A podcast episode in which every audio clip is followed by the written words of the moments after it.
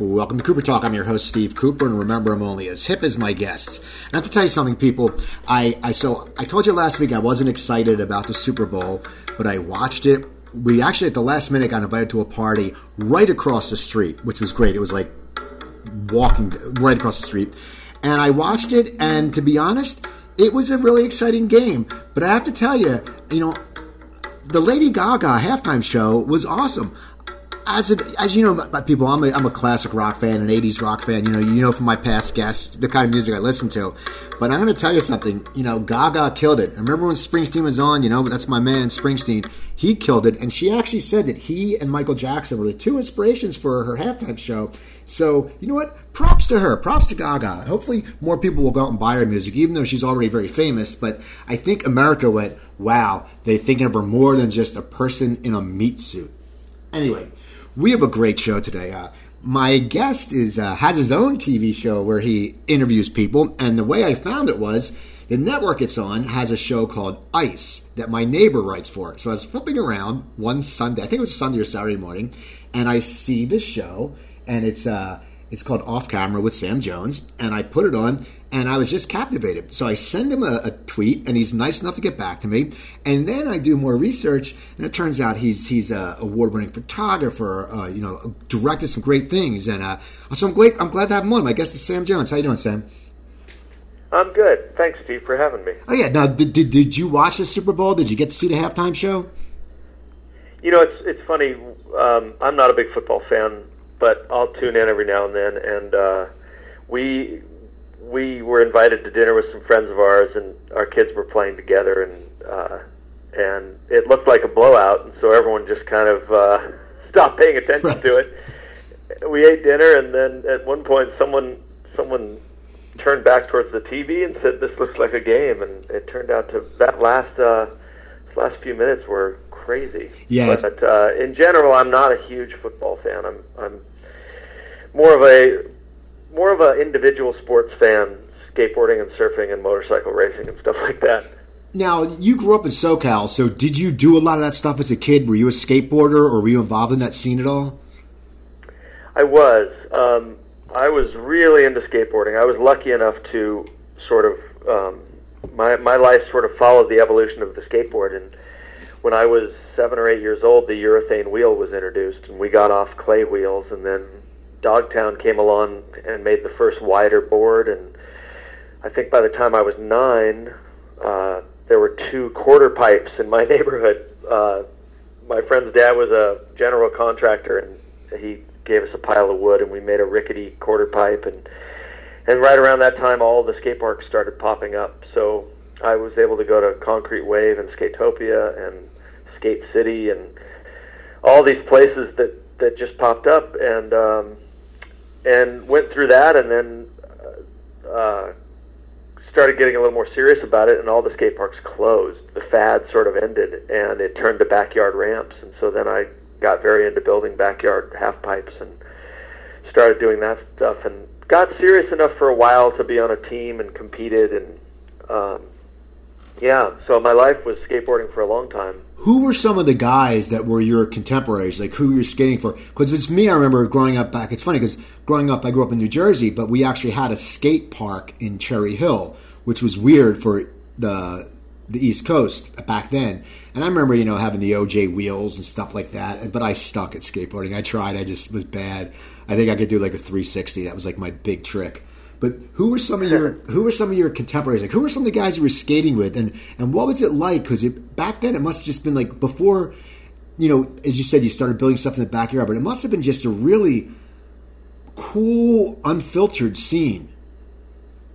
Well, I was very lucky in that I was sort of right in the middle of all of it, and through friendships, um, ended up, you know, ended up right in the middle of the scene. One of my closest friends growing up to this day um, was Neil Blender, who was a big pro and one of the most influential pros in terms of um, trick style and, and infusing art into skateboarding and taking the trend away from you know skulls and stuff and into more modern art type of graphics. And so Neil Blender was a huge influence on the skate world and he just also happened to be a guy that I spent you know six or seven hours a day with skateboarding and playing music and riding motorcycles. And uh, and Neil actually taught me how to be a photographer by you know he, he was into photography, and so when we would go skate, I we would skate a bit, and then I'd take some pictures and and uh, and because he was a pro,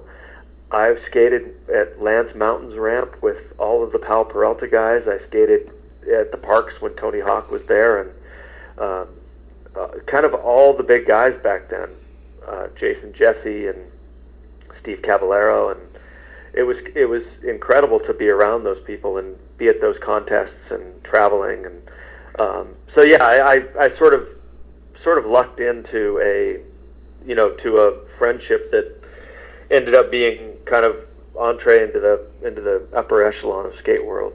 Now you said you know you learned pretty much photography from him. Well, you know, and he started getting you into it. Had before you had started hanging out with him, was photography ever really in your mind frame? And did you ever think when you were taking pictures at the skateboard that you would go on to be such a renowned photographer and shoot some of the most amazing people you have? I mean, when you were just shooting, was it just did you feel when you saw something that you saw it differently at that age, or how did the whole progress into and transition that into a career? Well, it's funny. I, I didn't know I was going to be a photographer, and and when I was uh, when I was, I guess, my first year of college, I, I went to Gonzaga University uh, for the first bit of college, and then I transferred out of there because it was too cold, and uh, you couldn't skateboard. But um, I remember being about 19 and thinking, everyone around me knows what they want to do with their life, and I don't. And meanwhile, I'm devoting five hours a day to being in a band and five hours a day to skateboarding, and I was drawing editorial cartoons for the college newspaper. Um, and, and you know, without realizing it, doing all these things that would later become, you know, deep passions in my life, thinking I've got to find a real job, and and uh, and not really, not really ever cluing into the idea that I could do something artistic, you know, eh, because it seemed like the things I was doing for fun were the things that I wasn't supposed to be doing because that would mean not studying or not, you know, getting serious.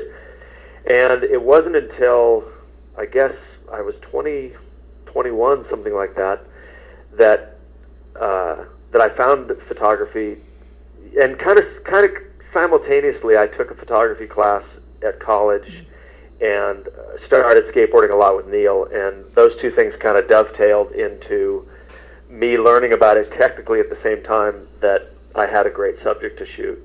And, and so, at the beginning, it wasn't it, it was it was more like a thing I could do that was fun, that felt as as fun as the other things I was doing, playing music and skateboarding and drawing. And uh, it wasn't until I guess a little bit later that that I thought this might be a career. Um, towards the end of my college years, and I started out as a photojournalist uh, because uh, again I didn't it didn't occur to me that I should go out and be an artistic photographer or a magazine photographer. I just I just wanted to keep playing music and skateboarding and um, and earning some money.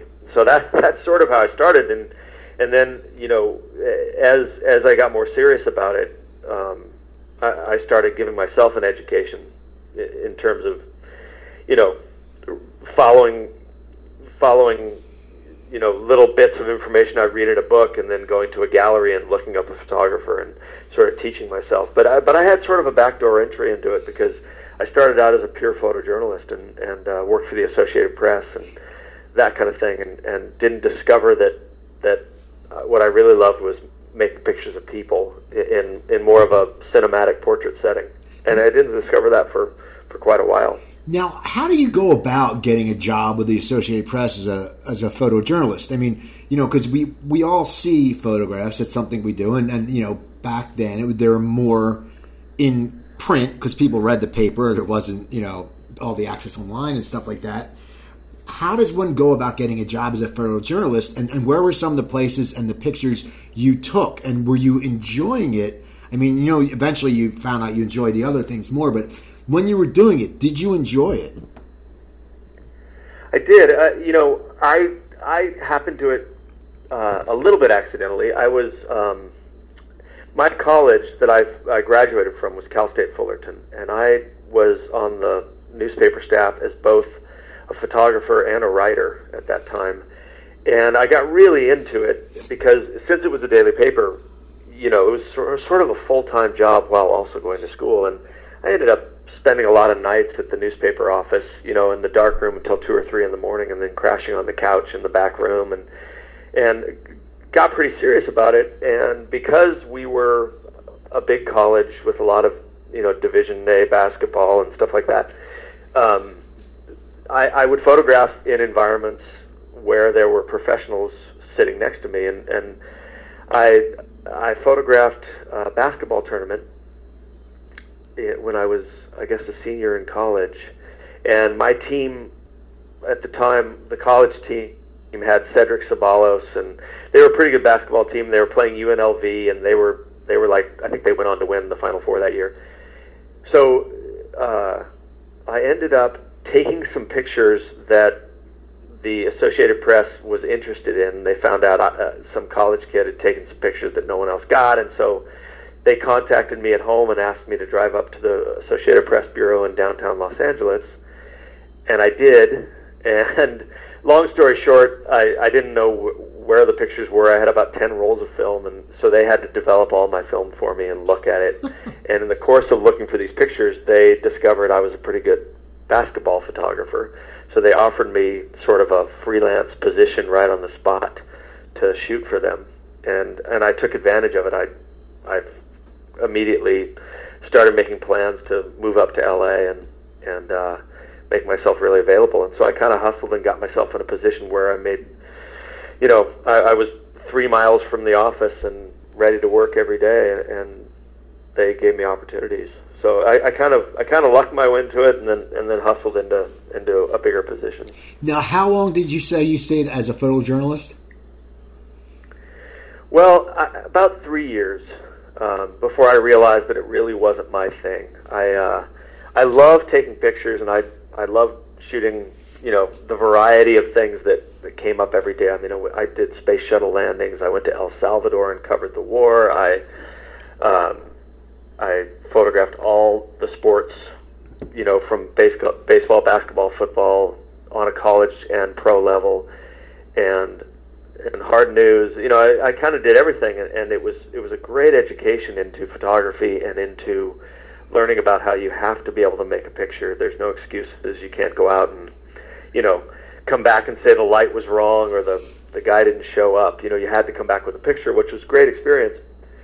But what I discovered I liked most was when they would say, "Okay, Harrison Ford's going to be at the you know at the Beverly Hills Hotel, and you're going to get 15 minutes with him to make a picture for his new film." And and I enjoyed the, those portraits, and and uh, what I didn't enjoy was was being in places where I wasn't wanted and where the press felt like an intrusion.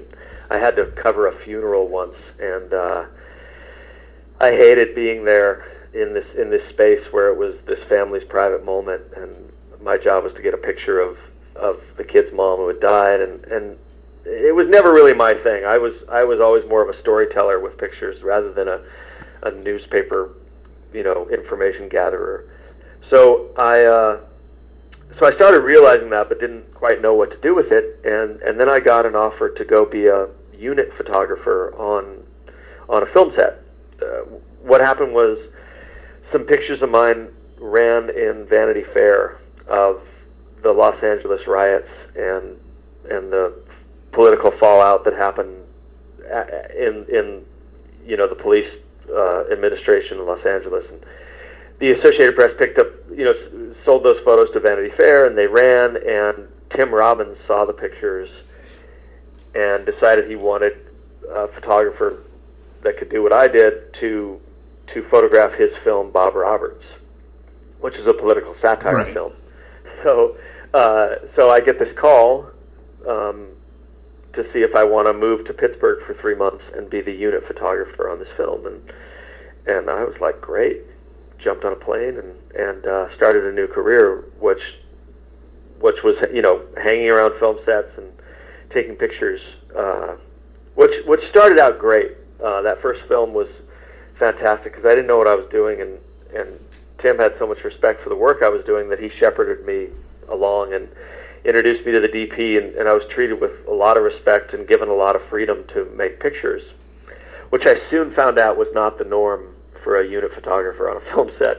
They're usually the person who's not needed and not wanted around and in the way and having to, you know, having to make pictures hiding behind, you know, ladders and lights and things like that. And um, but it was but it was a great experience and it and it got me in with um, actors and you know I, I again hustled and started making portraits of all the actors on the films that I did and you know I would kind of pull them aside and sort of lie to them and say we we, we need this you know portrait of you for the film which wasn't really necessary and so I was able to sort of build a portfolio of of actors and, uh, and you know, at the time, I was a big fan of Richard Avedon and Irving Penn and Annie Leibovitz, and and uh, so I, I made all these portraits and walked away. I think I did three films in total, and I walked away from that job with a portfolio of of um, you know, sort of celebrity portraiture.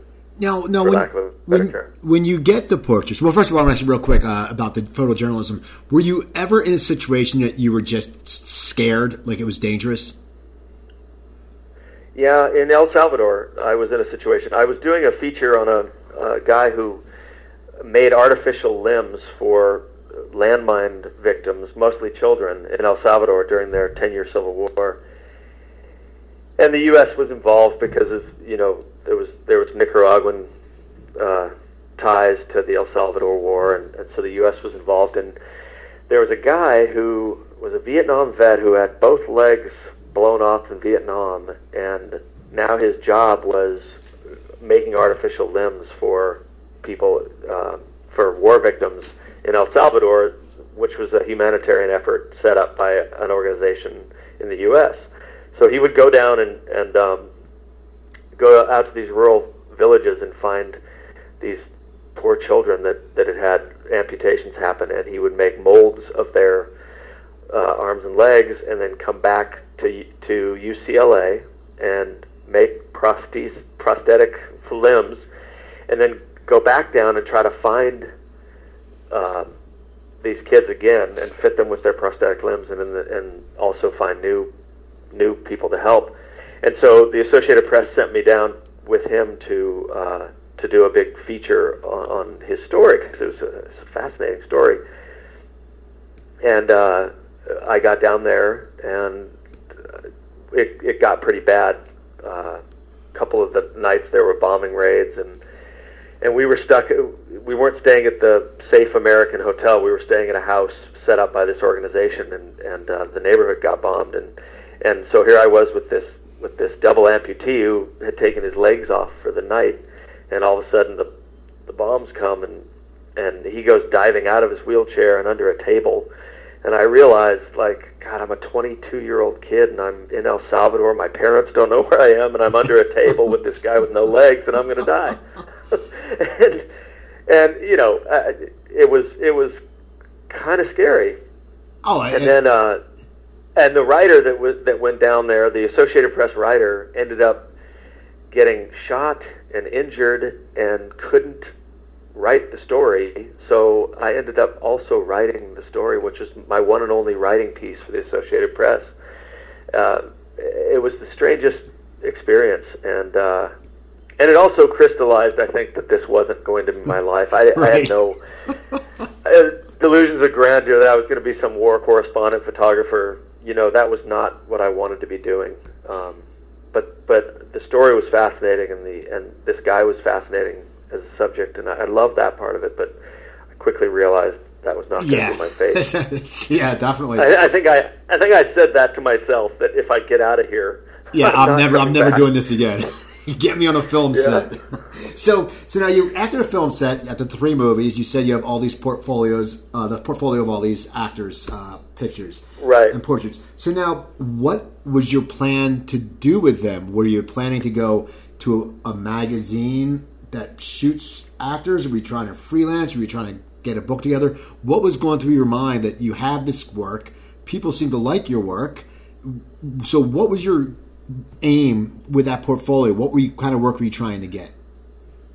Well, the goal at that time, I mean, you have to remember that was sort of when magazines were really, really lucrative, amazing. You know, like it, the magazine pre pre internet and pre you know any social media was a huge booming business, and there was you know we were all still shooting on film, and um, and, and the best photographers in the world were shooting for magazines: Rolling Stone, Vanity Fair, GQ, Esquire, Vogue, you know, Harper's Bazaar. Like that's where you saw the greatest artists of in photography working. You know, from Richard Avedon to uh, Annie to to Mario Testino to you know Paolo Sorrenti. There was there were photographers Albert Watson, um, Bruce Weber, who you know they they had these amazing lives shooting for magazines and then shooting advertising campaigns and stuff like that. And that's what I wanted to do. I wanted to I wanted to make these features on on people and not so much fashion. I, I was never I was never drawn towards fashion as much as I was, you know, a portrait that really um, characterized a, an individual in a way that made you understand their who they were. And, and I think that came from my love for editorial cartoons.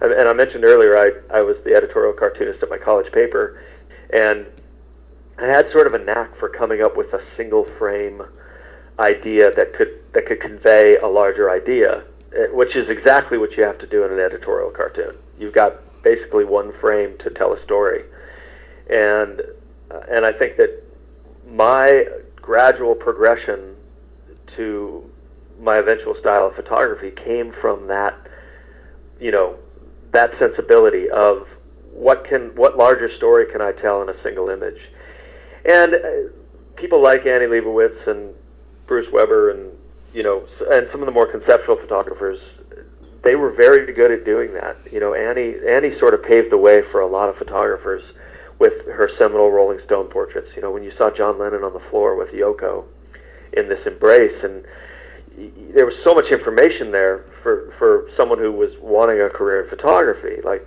you know, you look at John Lennon, and you say, okay, she asked him to take his clothes off. She found a picture that showed their relationship, that showed his humanity and his vulnerability, and you know, there's there's something about that that was really intriguing to me. So my goal was to take these, this portfolio and go to New York and try to convince magazines to hire me. And there weren't staff photographers. There were photographers that, that had contracts with certain magazines, but pretty much photographers in that world are freelance. And, and the idea was you go out and you make relationships with photo editors and you try to talk them into giving you some work. And it was a pretty crowded field then. And I think I had, if I had understood how crowded it was and how many people wanted that work, I might have been a little bit more, uh, you know, discouraged about my chances. But I think I went into it with such naivety that that I would just get on a plane and come from LA, and I'd be the only person doing that. And and I think that really helped me because I wouldn't drop off my portfolio. You know, these these magazine photo editors had drop off days where they would get a stack of portfolios in the corner of their office, and you know, you drop them off on Monday and you pick them up on Thursday and I would call and say, "Look, I'm only in town for a few days, and I I only have one copy in my portfolio, so I can't drop it off, but I, I can show it to you in five minutes in person." And that turned out accidentally to be a really good way to make relationships, and that's sort of how I got my start. And eventually, I think Entertainment Weekly gave me a job, and then Time Magazine gave me a job, and I kind of worked my way up the food chain until I was shooting for Vanity Fair and Esquire and Rolling Stone. How does that work? Does that like uh, does it, do they sit there as you said? You know, you start Entertainment Weekly, then Time, and you roll up. Do they sit there and then do these other magazines look at your work? And is it like anything you start getting a buzz about your work, and they, they think, well, you know what, this guy's really good in Entertainment Weekly. Just think how good it'll be in Rolling Stone. I mean, is that the progression of how pretty much it works? That's the idea. I, I mean, you know, the the money for editorial wasn't great. It was a lot better then, I think, than it is now. I feel I feel bad for how hard it is now for magazines and photographers. But but the idea was back then, you as a photographer not only was your name printed right there at the front of the story, you know, photographs by Sam Jones, but you were pretty much left alone in the idea department. And and the photo editors back then, I think, gave a lot more leeway and expected a lot more of a photographer to come up with their own idea. And that's changed now. Now I think uh, there's there's not as much creative freedom. But back then, you'd take a, a lesser paycheck to get a cover or a spread or something in a big magazine that had your name on it, and that was sort of like, you know, uh, the way that you marketed yourself.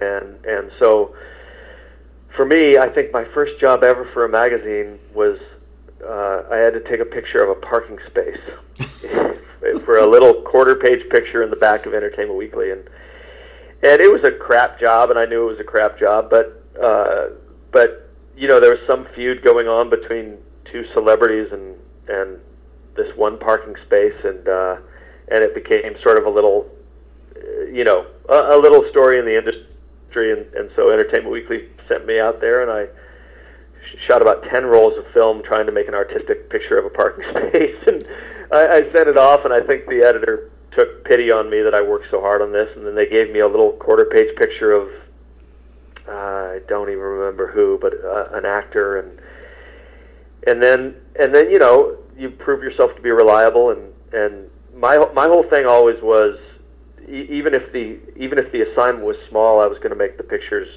really you know bigger than the assignment. And I would always try to give them something that that made them want to give the picture more space or something like that. And and I worked really really hard on doing multiple ideas and you know talking the the, the subject into trying more things than than they thought they were going to be asked. And, and so eventually, you know, people started to take notice of the pictures, and I would get I would get full pages, and then that turned into features, and then eventually a, a cover, and that's how it went. What was your first cover you got? You know, I think it was the cast of the Drew Carey show for the cover of Entertainment Weekly, if I recall correctly. And I killed myself on that job. I, I, uh, there were six people in the cast, and I remember I made a bicycle built for six. I found a friend who knew how to weld, and we bought six bicycles, and we made a bicycle built for six.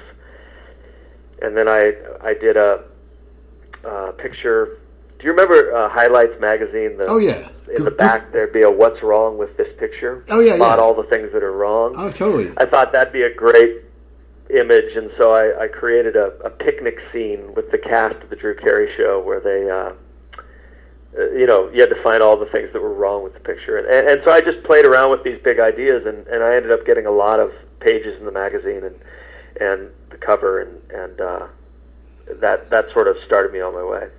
Now, when did you start really getting your stride with celebrities? Because you, you shot so many. I mean, at what point of your career did that happen? Was that like a Rolling Stone cover that really started branching you, or a Vanity Fair cover? What brought you to that, in your eyes, that next level from going to, even though Entertainment Weekly, you know, it's a magazine, it, as you said, it's not the big leagues, it's not Rolling Stone. But what was your transition Right, to right. getting into those magazines? I mean, was there a certain event? Was it one cover? Then all of a sudden, it just took off. How did how did this whole career where you shot so many people just started? Where they just people were really wanted to work with you? Well, I remember uh, exactly the picture that that got a lot of attention. That probably probably jump started it. I, I was doing some work for Vanity Fair.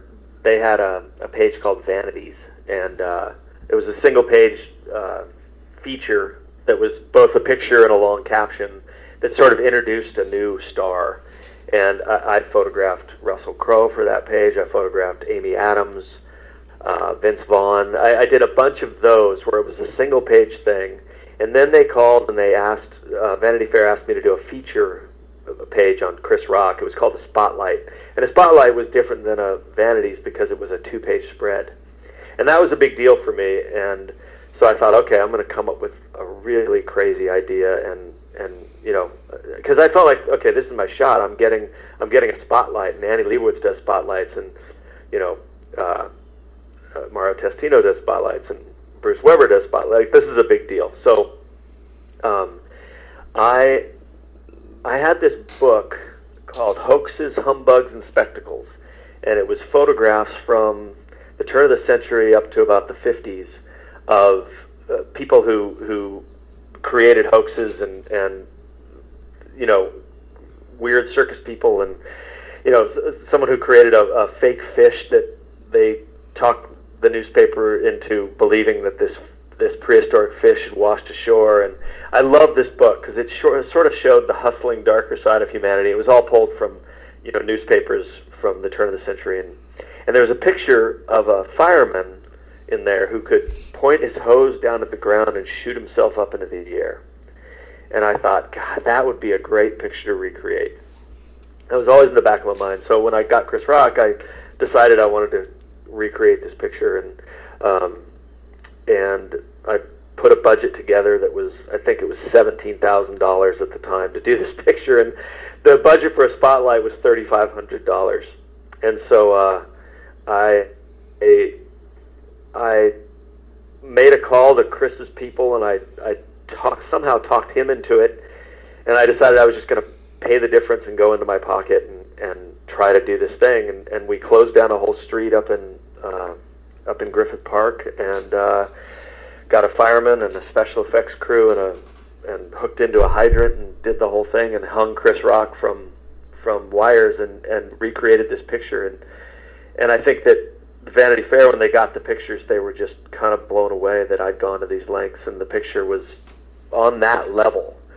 You know, the level of Annie putting, you know, uh, putting a, making a building on fire and a helicopter flying through, and Tom Cruise hanging from something. You know, it was it was on that level of a big cinematic portrait, and uh, and I think that picture sort of stepped me up a level to where people wanted to work with me for my ideas in my brain and and that I was going to get people to do things and that that was a big that was sort of a big one and that and from then on I think that the work started flowing pretty good. Now, now you've shot so many people. Who surprised you? that you went in thinking this could be a difficult shoot and it turned out to be really easy? Was anyone like that? Like, because you always hear stuff like this person could be difficult. You hear, you know, this actor is difficult. Is there any? Is there any ones uh, that you went in and you thought this is going to be this might be a pain in my ass, but when you got in, you went, oh my god, this is like a vacation. Well, I mean, I was always sort of. Uh, I think one of the things that that helped is that I wasn't. I wasn't really. Uh, obsessed with celebrity culture, and I always kind of had the sense that these people are collaborating with me. You know, I didn't go in thinking I've got to get them to do something they don't want, and and my whole thing was always kill them with kindness. Come with five or six ideas, and if they hate the first three, just get rid of them and throw them away. I mean, I you know even if I had a giraffe around the corner that they couldn't see, and I showed them a, a little sketch with them with the giraffe, and they said, ah, it's not me. I would never even reveal that there was a giraffe around the corner waiting. You know, like so I I always had a pretty good respect for people, and I think that helped me a lot. And and there were certain certainly people who were difficult, um, but for me, I think it was it was when I photographed really really big stars. It I would I would worry since I was young and I looked young. I would worry that I wouldn't have their confidence, and that was probably sort of more my insecurity. I I probably dealt with a lot of insecurity of, of not being good enough, or I think a lot of a lot of that insecurity drives me to this day of of prepping and working really hard, uh, because I don't ever want to be in that position where someone says, you know, you don't belong, you're not good enough, and and so I think on those on those days when I was photographing a really big star at the time, that you know I, w- I would worry that this would be the time where they would pull me aside and say, "Look, let's get a real photographer in here. let's get someone who knows what they're doing." And because you know, photography is it's it's an imperfect science, and you can sort of have the best intentions sketched out, and things don't go your way. The light doesn't go your way, or the or the relationship doesn't go your way, or or, or you want to try something and it just doesn't work like you saw it in your mind, and and some of the best pictures come from accidents anyway. So there's there's a confidence factor that sometimes I had a hard time with. And I remember when I first got asked to photograph George Clooney, you know, I I felt like he was a very iconic guy at the time and and I thought that I really had to have myself together and really had had to have it planned out. And and when I met him, I I was blown away at how um, you know immature, not immature, but how how uh, loose and playful and easygoing he was, and how he was more way more of an artist than he was, uh, you know, a, a leading man. And despite his you know his reputation of being a really good looking guy and everything, he he was more of an independent artist in his head, and and we did a shoot together that turned out to be probably my favorite magazine cover ever. I photographed him for the cover of Esquire magazine, and I, I photographed him walking through a sea of men in in hats and suits, and he was kind of coming the other way, and and then the art director of the magazine came up with a brilliant headline, which was "A Man Among Men," and and it was just one of those things where an idea translated so well to the person we were photographing and the image of him and the and and he and I I sort of developed a collaboration there that's gone on to this day where I've probably photographed him 75 times. Wow.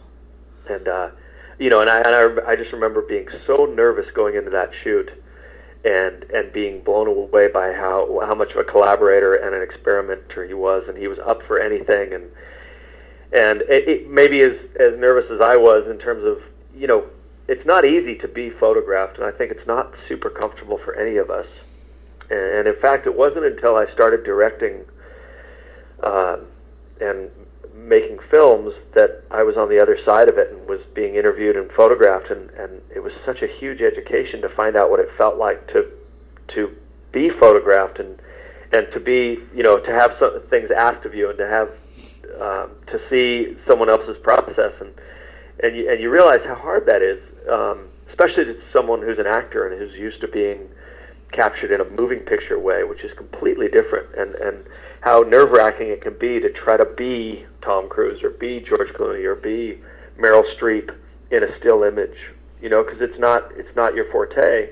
And a lot of people I don't think realize that they think that photography and film are hand in hand, but they're actually two very different experiences. Now you, you just so said, that was that was a big thing. Okay, no, you just said when you uh, when you were getting interviewed for the directing and stuff like that. I know you've directed videos and documentaries. How did you transition into that? Was that just a something that you were doing photography and said I want to do this, or did you you know photograph someone and they said you should direct this video? How did you make that jump? Because as you said, it is a lot different. I mean, a photographer, you know, you're taking the the pictures, but it seems like back to your days when you did editorials, you always wanted to tell a story with you know one frame for those cartoons. A video basically is a story. How did you get into directing videos and documentaries? Well, I, I even before I thought of becoming a photographer and I was young, uh, the idea of, of cinematography was very exciting to me, and uh, maybe this was a confidence thing or, or the way I grew up and and didn't have it exposed to me, but I always thought like I, I didn't. There was no way I could become a, a director of photography or a cinematographer or a director because it just seemed so out of reach.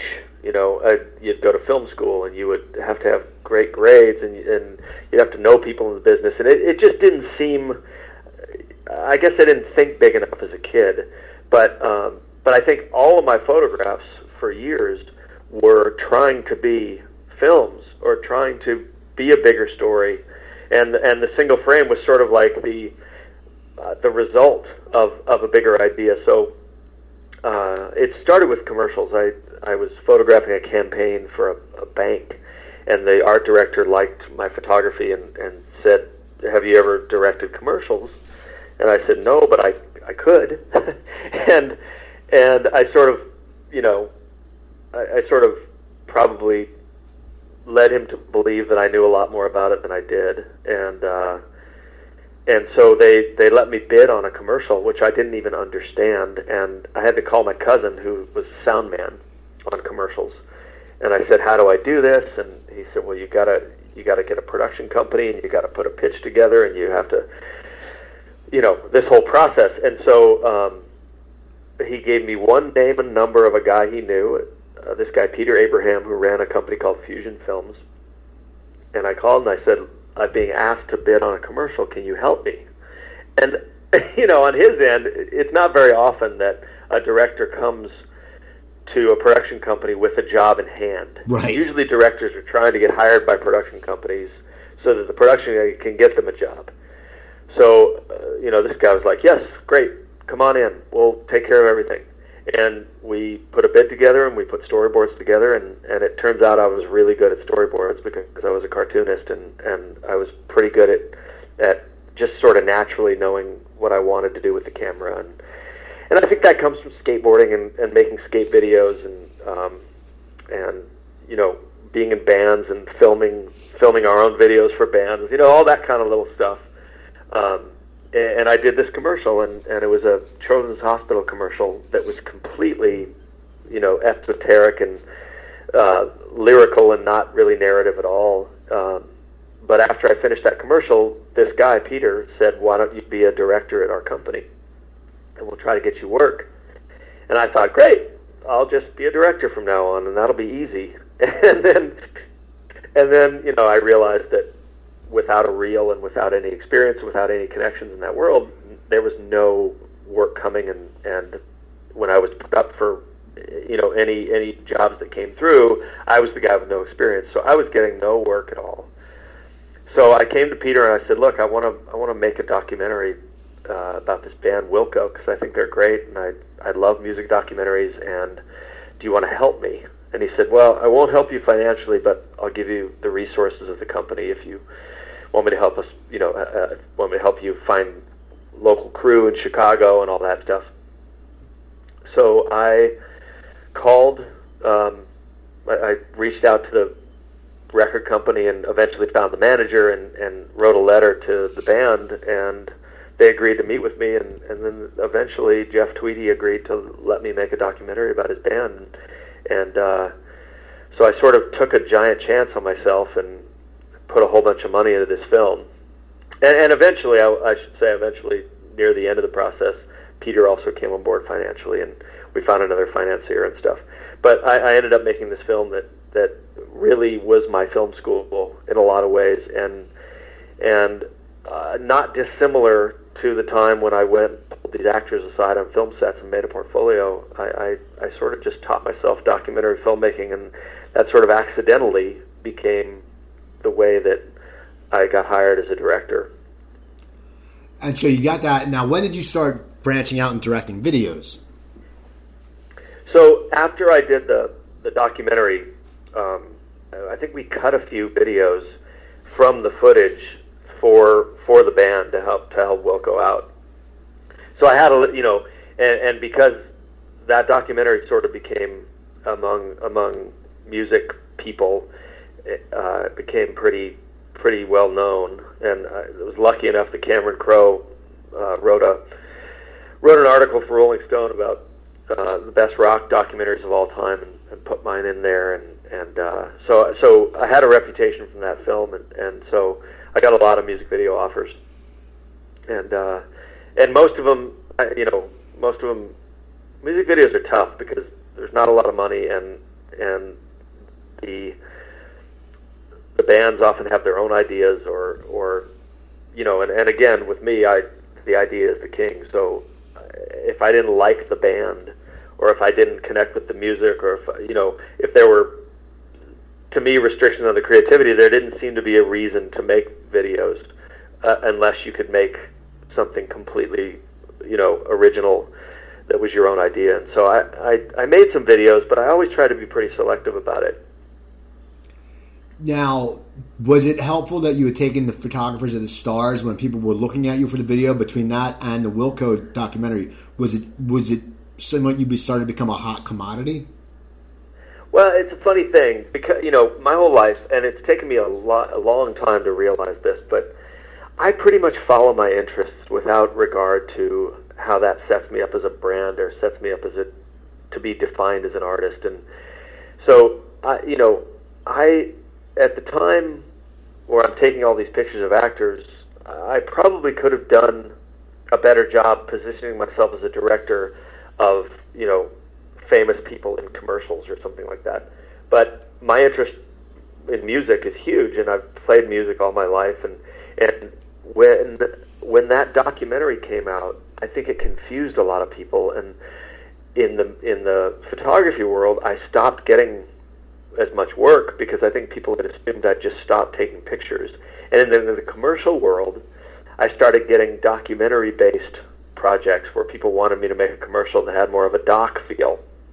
And those people didn't know me as a photographer that photographed famous people, so I wouldn't get any work on, on the directing side for that. So, I, you know, if if I had been a more savvy marketer and brand person, I would have, you know, I probably would have had a different career. But the truth is, I always just sort of follow my interest project to project, and and so I'm, I think in the in this world, in this creative world of clients and things like that, you know, which I went through for a long time. Uh, they want a well-defined package, and I never really fit that. So I sort of had to start over every time I did something new. And the documentaries turned into documentary type commercials, and I and you know I, it was it was sort of a long road to to define myself as an artist in terms of how I would be, you know, how I'd be sought after. I think I think uh, it, it frustrated agents in, in the photography world and in the directing world throughout it because because I would just sort of you know let the idea be king rather than my brand or my or my style. You know what I mean? Yeah.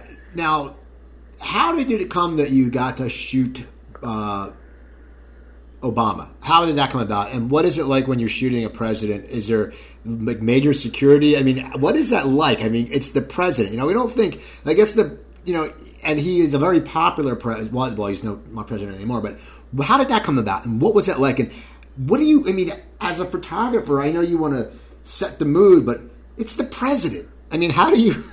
What was that like? Well, funny enough, I I photographed eight presidents. Oh wow! Which is, I think, has to be some sort of a record. And to be fair, I photographed four of them at the at the uh, the maybe it was the Reagan Library and four presidents were there, or was the Nixon Library maybe. But um, because I was a photojournalist that transitioned into magazine work, um, I ended up photographing a lot of presidents, and uh, and it, was it was it's such an odd little side note to my career that that I've been in these rooms with these people, and and uh, the Obama thing was was really funny because Rolling Stone sent me out um, with him for like a week, and uh, and I sort of went back to my photojournalism days and just hung around him with a camera for a while, knowing that at some point they were going to give me my little time to do the cover of Rolling Stone with him, and uh, and so I, I was on the road for like five days before they said, okay, at you know at noon you're going to get 20 minutes with him, and and uh, and he's he was such a I mean, such a normal, great guy. You know, typical politician in that he remembers everybody's name and little details about you and everything. But but there was something going on. I forget what it was, but some crisis going on when when I finally had him for the cover session. And so he was he was literally sort of giving me the the fake smile and then turning away and, and having conversations, you know, while standing there in front of the camera and and I was getting nothing. And so I finally just I, I I knew I had just a few minutes, and so I told him a really dirty joke, and and he he laughed and repeated the joke to his uh, chief of staff, and and uh, I got this moment with him, and and and I you know, and it's sort of a lesson that no matter if it's the president or whoever it is, you got to find some way to connect with somebody so that there's an exchange back and forth, and and, someone's all there. Because the, the thing that I've tried to avoid my entire photography career is is the feeling that somebody's posing or they're trying to they're, they're trying to through the through the use of a camera or a lens or a pose uh, to communicate something that that isn't human or you know I've always tried to avoid that so my if you could say I have any style that's to humanize all these famous people and I think it's because I don't see them as on pedestals. I really always just sort of see them as as human beings. And uh, really, honestly, with the president, it was no there was no difference to me. It was just another person that I had to find a way in to to getting some a real moment out of them, and, and then document that moment. And and so yeah. So now, how did your the TV show come about, and what was it like for you to sit there being behind the camera, directing, all of a sudden being in front and starting a conversation? And how did you decide to do it in black and white? Okay, so off camera came about in 2013, uh, at the end of 2013, and it started. You know, I've done a lot of documentary stuff, and and uh, in a documentary, a lot of times what you do is you sit down by the camera and you have conversations with people. And and in my photography work, I I'm a very conversational photographer. I'd rather I'd rather not say move your arm here and t- tilt your chin this way. I'd rather I'd rather sort of get them telling me a story and you know have a conversation and then and and photograph them while we're doing that. So I've had a lot of experience sitting and, and talking, and it comes pretty naturally to me to ask questions about you know their life and their career, and and and you know to be curious in a way that that pulls the story out of somebody. And I'm also a big fan of radio, and always have been my whole life. And uh, I was having a conversation with a friend of mine, and he asked if I listened to podcasts, and I said yes, I, I do. I listen to Fresh Air, and I listen to this American Life. And at the time, you know, it wasn't quite this explosion. Um, and and he said, you know, you should do a podcast. You'd be you'd be good at that. That'd be interesting. And and I started thinking about it. and I said, well, if I was going to do a podcast, I'd probably film it because why not? And if if I'm if they're already there and I'm filming them, it would be great to take a picture of them while I'm doing it. And then I thought about it, and I thought, God, there's never been a there's never been a, a conversation that is spread out as a medium, as a television show, a podcast, and a magazine.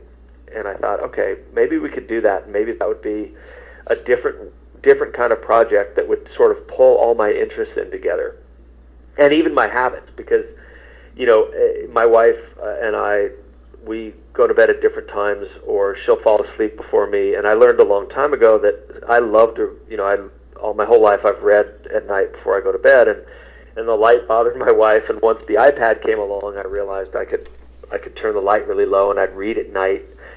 And and I thought, God, it'd be great to it'd be great to be able to absorb this these conversations. You know, sometimes you want to read them, sometimes you want to watch them, and sometimes you're driving in your car. Maybe you want to listen to them. So that was sort of the experiment, and and maybe I could have a conversation that was not really a an interview, but more of a conversation about the process and the craft and the the idea that these not looking at these people as celebrities, but looking at them as craftspeople and as humans who had to, like me, figure out what it is they're good at and what it is that, that drives them and interests them. You know, and and so that was sort of the setup for off camera.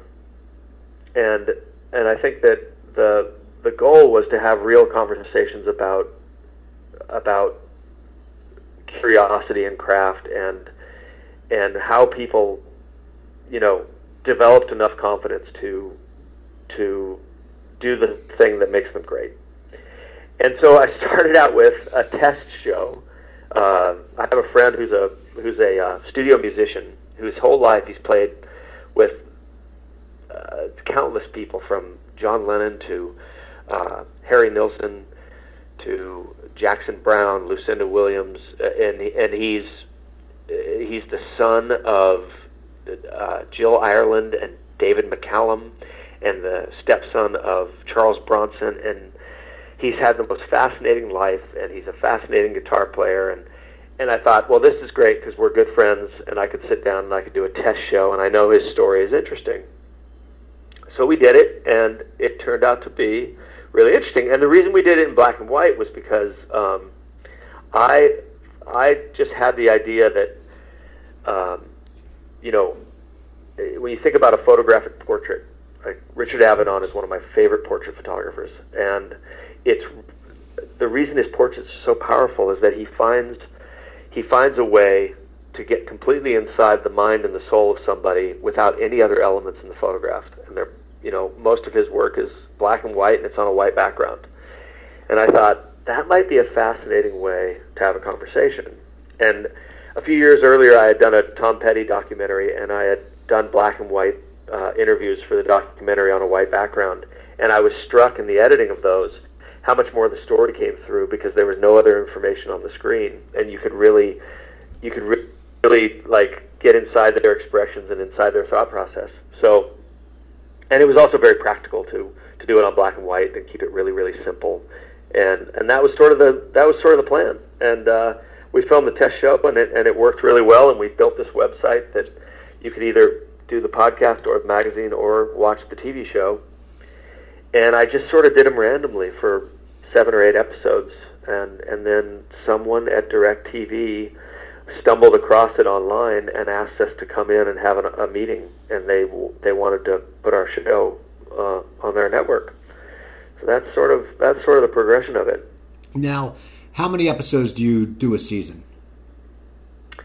Well, it, it sort of changes every season, but it, it keeps going up. We just filmed our 91st episode, and this year we'll do 45, and which is great because um, I, I feel like you know it, it's the more the more it's done, the the more it, it feels more like a conversation rather than these blocks of seasons, and and it forces me out of my comfort zone a little bit because doing so many, you know, it, I can't be as precious about the curating of the show, and uh, and so we're doing a lot now. We're we're basically putting one on a week all year with two three week breaks.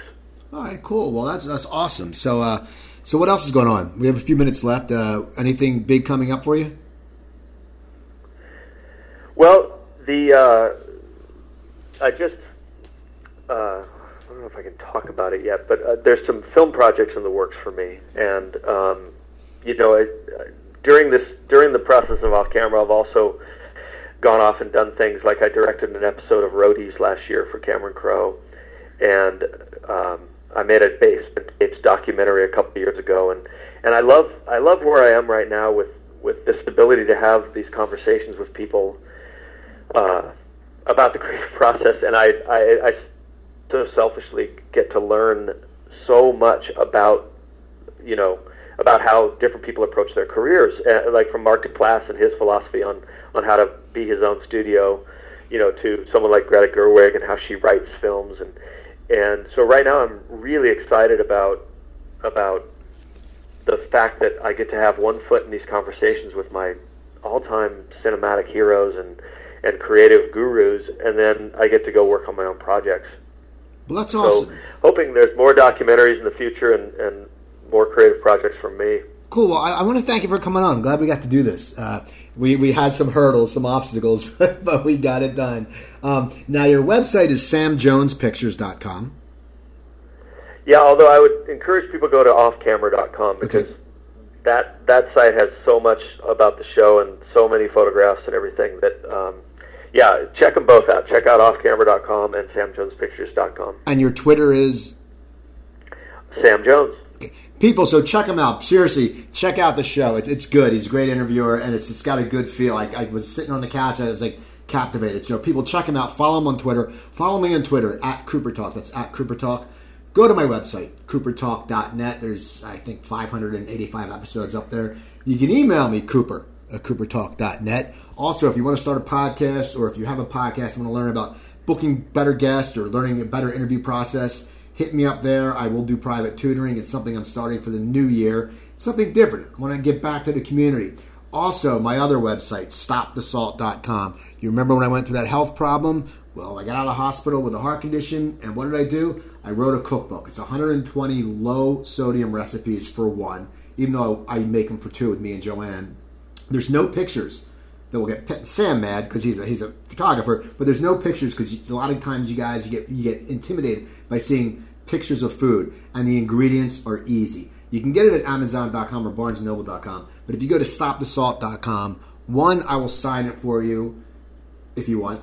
Two, I'll make more money. And isn't that it's about me making money? So anyway, please go check out Sam. Look up, find his work. Look at his photography. Look at it, it, it's great. Go see off camera. Uh, go follow him on Twitter. I'm Steve Cooper. I'm only as hip as my guest. Don't forget, drink your water, eat your vegetables, take your vitamins, and I will talk to you next week.